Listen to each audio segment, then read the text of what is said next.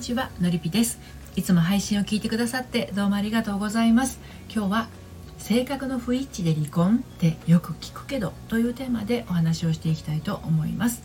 私は40代目前女性の恋愛や結婚など心のご相談を個別にお受けして心と人生の軌道修正をお手伝いしているセラピストです。はい。今日のお話はですね性格の不一致で離婚する人って多いよなって思っている、えー、ある女性のお話なんですけれどもね。あの旦那さんは優しいし誠実、はい、年収もね十分すぎるほどもらっている。だけど仕事が忙しすぎて毎日深夜帰宅。ね。あのお休みの日とか例えば旅行に出かけたりとかデートしていたりしてもですね仕事をしていて手放せない、うん、でそのことがねとっても苦痛なんだという状態なんですね。はい。まああのこれね私もわかるんですけれど前の結婚がそんな感じだったから、うん。まあ、今日は私が大切にしたいものを理解してくれない夫とこのまま一生共にするなんてというふうになってしまっているあなたへのメッセージになります。はい、こんな状況でね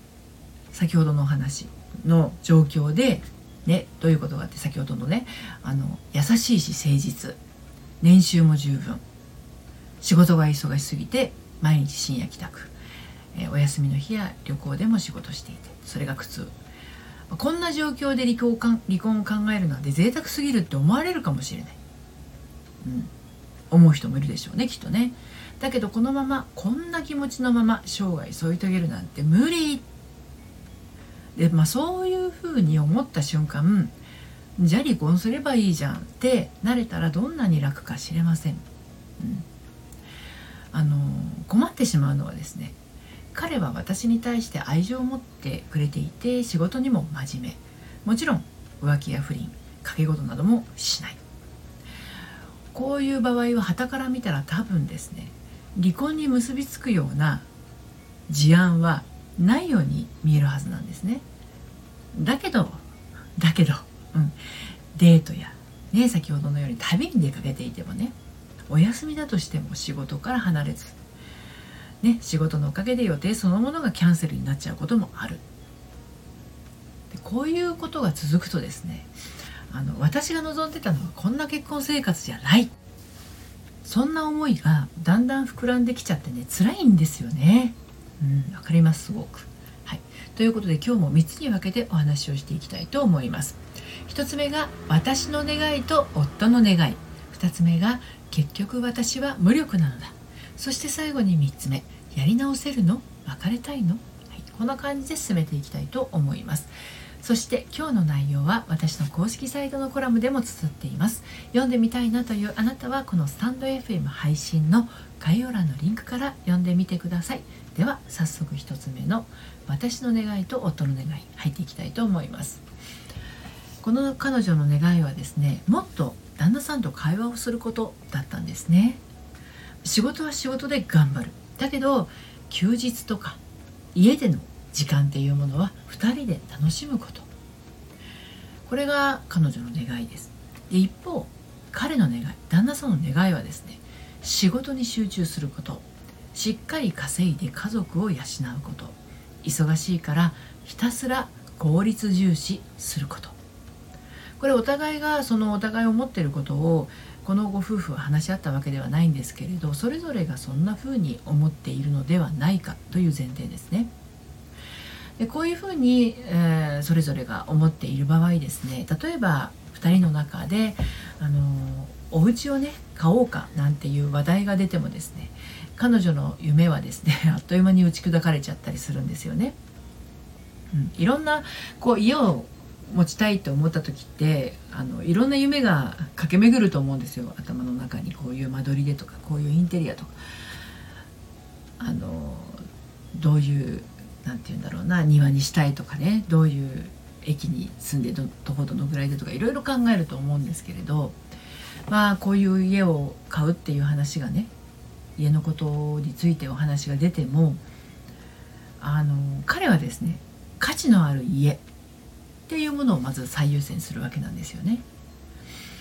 家の話でそんな感じ。それから例えばですね彼女が具合悪くするとしますよね。寝込んだりとか。体調不良になったりする時ありますよね生きて生きていれば 誰もがあると思うんですけどねこう心の波もあれば体のこう波もあると思うんですけれどこの旦那さんはですね彼女をいたわるっていうことがないんですね。うんどういうことかっていうと家事の一つも彼女の代わりにやろうかっていうことがないんですよ。うん、だからこうお粥を作ろうかとか、まあ、お粥を作らないまでも何か買ってこようかとか冷蔵庫が空っぽだから自分で何か買い出しを行くとかそういうことしないんです。でまあ最初にお話した通り旦那さんの帰宅はいつも深夜なんですね。まあこれね忙しいって言ってしまえばそれまでなんだけれどこの彼女にとっては望んでいた暮らしとはもう本当に程遠いものだったということなんですね。でこういうあの問題が起きるとですねあの結婚前によく調べなかったのがいけないとか、まあ、結婚するまで何見てたのみたいな感じで言う人いるかもしれないんだけれどこれねやはりね恋愛と結婚生活の現実のこの差っていうのは結婚してみないとわからない部分があってそういうのがこう結婚生活の中でじわじわっと湧き出してくるものなんですよ私の最初の結婚もそんな感じだったからよくわかるんですけどね。はい、で2つ目の「結局私は無力なのだ」ということについてお話さらに進めていきますけれど、まあ、こういう時ですね彼女はものすごく寂しい気持ちを抱えています。彼は私のことを愛してくれているって思っていてもどこかで 仕事の方が私より大事なんだっていう気持ちは拭えないんです。うん、そうあの本当はこの時点で彼は私より仕事を愛してるっていうことに気づいてるんですね。でもね勘違いしちゃいけないのはもちろん彼が仕事を頑張るのは愛する彼女を守るためなんでしょうね。だけどだけどねその彼の頑張りが彼女にとっては多すぎて過剰すぎて肝心の彼の愛情が彼の愛として彼女に届いていないっていうことにこの彼気づいてないんですね彼が頑張るその仕事で私は生活が保障されているんだ。なんてね彼女は思えないんですよ。でまあ彼女も仕事を持っていて、まあ、彼のあの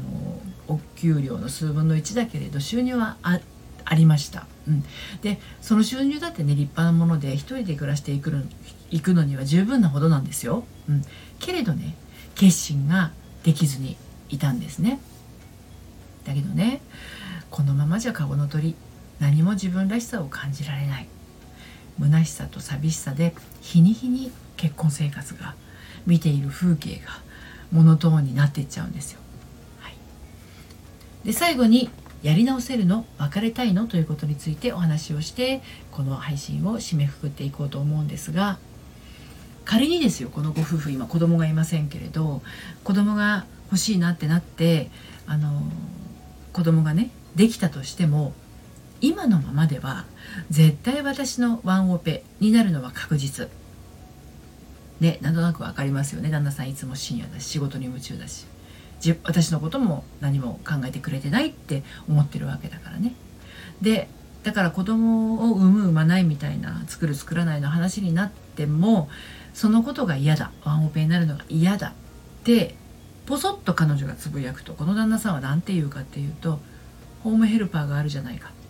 一言で切り返すんですね。だから彼女は2人の子供を2人で慈しみながら育てるっていうことをあの非常に重要に感じてるんだけれど、まあ、それと同じ気持ちが彼の心にないっていうことが分かった瞬間もうもうこの彼の子供は欲しいって思えなくなっちゃったということなんですね。だからもうこのまま結婚生活を続けていても楽しみなんてありそうにないしねそんな風に感じているわけなんです。と言って離婚を選んで果たして後悔しないんだろうか。ってねそんな思いを抱えて嵐の中の小舟のように心は揺れ揺れ続けていまだにどの港にも近づけずにいるわけなんです。でこのお二人に必要なのはお互いの主張だけを相手に投げつけるのを今すぐやめることが肝心なのかなと感じます。ね、あの今まで主張を投げつけ続けてきてるんですよ2人ともが2人ともが相手に投げつけ続けていますだから今度は受け取り続けることですね。うん、と言ってもちろん自分が受け取りたくないものもあるとは思います。だけどね一旦受け取らない限りこの夫婦コミュニケーション生まれないんです。彼が子供の話をね子供作る作らないの話をした時になぜホームヘルパーをと言ったのか。彼がそこまで仕事を頑張るのはなぜか。休日も旅行中も仕事漬けなのはどうしてか。そこには彼なりの思いがあるはずですね。そしてあなたの大切な夢を妻はもっと彼に話してみてください。彼がそれに対して返してきた言葉の意味を分からなければ尋ね返しましょう。勝手に解釈しないことです。やり直す気持ちがあるんだったらその選択なんですね。でもういいや私はこの人と歩いていけない、まあ、そんな場合もですね思いはしっかり伝えましょう。この夫婦この夫婦生活大事なところで噛みましたがこの夫婦生活を続けるにしても別れるにしてもやはり思いは届け続ける必要があると思います。私も最初の結婚はこの男性のようでしたね。旦那さん元旦那さんね。私の場合はその価値観についていけず私は私の幸せを見つけるために離婚を選んだんですけれどもだけど彼には彼の言い分があったと思います、まあ、私の元旦那さんの話ですよ。元旦那さんには元旦那さんの言い分があったと思います、うん、でも一番重要なのは自分の言い分ですね。自分がどう生きていきたいか。自分が大切にしていることは何か。その大切にしているものを大切にできない人とはやっぱりちょっと私は一緒には暮らせない。と感じましたね。で今日は性格の不一致で離婚ってよく聞くけどというテーマでお話をしてきました。夫との関係に悩んだまま年老いていきそうっていう風になっているあなたは一度ご相談ください。ご相談はこのスタンド FM 配信の概要欄のリンクから受付をしています。そして毎週金曜日にはメルマガを発行しています。悩みで心がよどんでしまったアラフォー女性のハートが透明度をアップして悩みを突破していく秘密をお届けしています。バックナンバーが読めないメルマガなので気になったらこちらもこの配信概要欄のリンクから登録してみてください。ということで今日も最後までお聴きくださいましてどうもありがとうございました。それではまた。さようなら。